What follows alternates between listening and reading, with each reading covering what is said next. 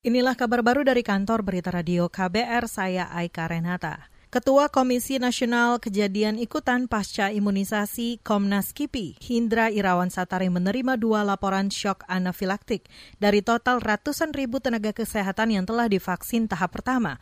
Shock anafilaktik adalah shock yang disebabkan reaksi alergi berat.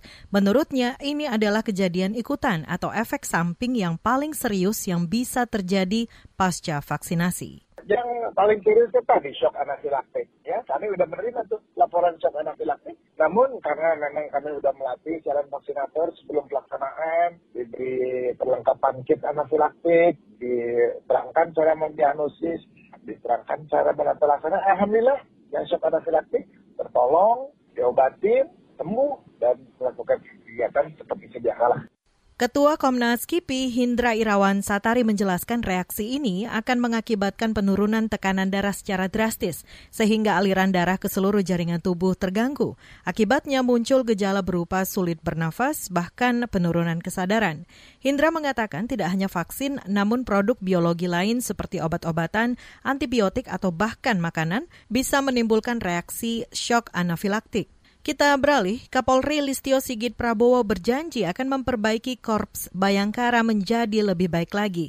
Janji itu disampaikan Listio setelah dilantik Presiden Joko Widodo menjadi Kapolri, menggantikan Idam Aziz yang memasuki masa pensiun. Penunjukan sebagai Kapolri merupakan suatu amanah yang sangat besar. Bagi saya, itu mengandung konsekuensi pertanggungjawaban. Tidak saja kepada hukum dan peraturan perundang-undangan, kepada pemimpin negara, masyarakat, bangsa dan negara, tetapi juga kepada Tuhan Yang Maha Kuasa. Oleh karena itu, niat baik dan komitmen untuk selalu berbuat yang terbaik menjadi landasan bagi saya dalam membawa institusi Polri semakin baik ke depannya. Kapolri Listio Sigit Prabowo mengklaim soliditas Polri saat ini berjalan sangat baik. Menurutnya, hal itu menjadi salah satu bekal menjalankan transformasi menuju Polri yang presisi, yakni prediktif, responsibilitas, dan transparansi berkeadilan.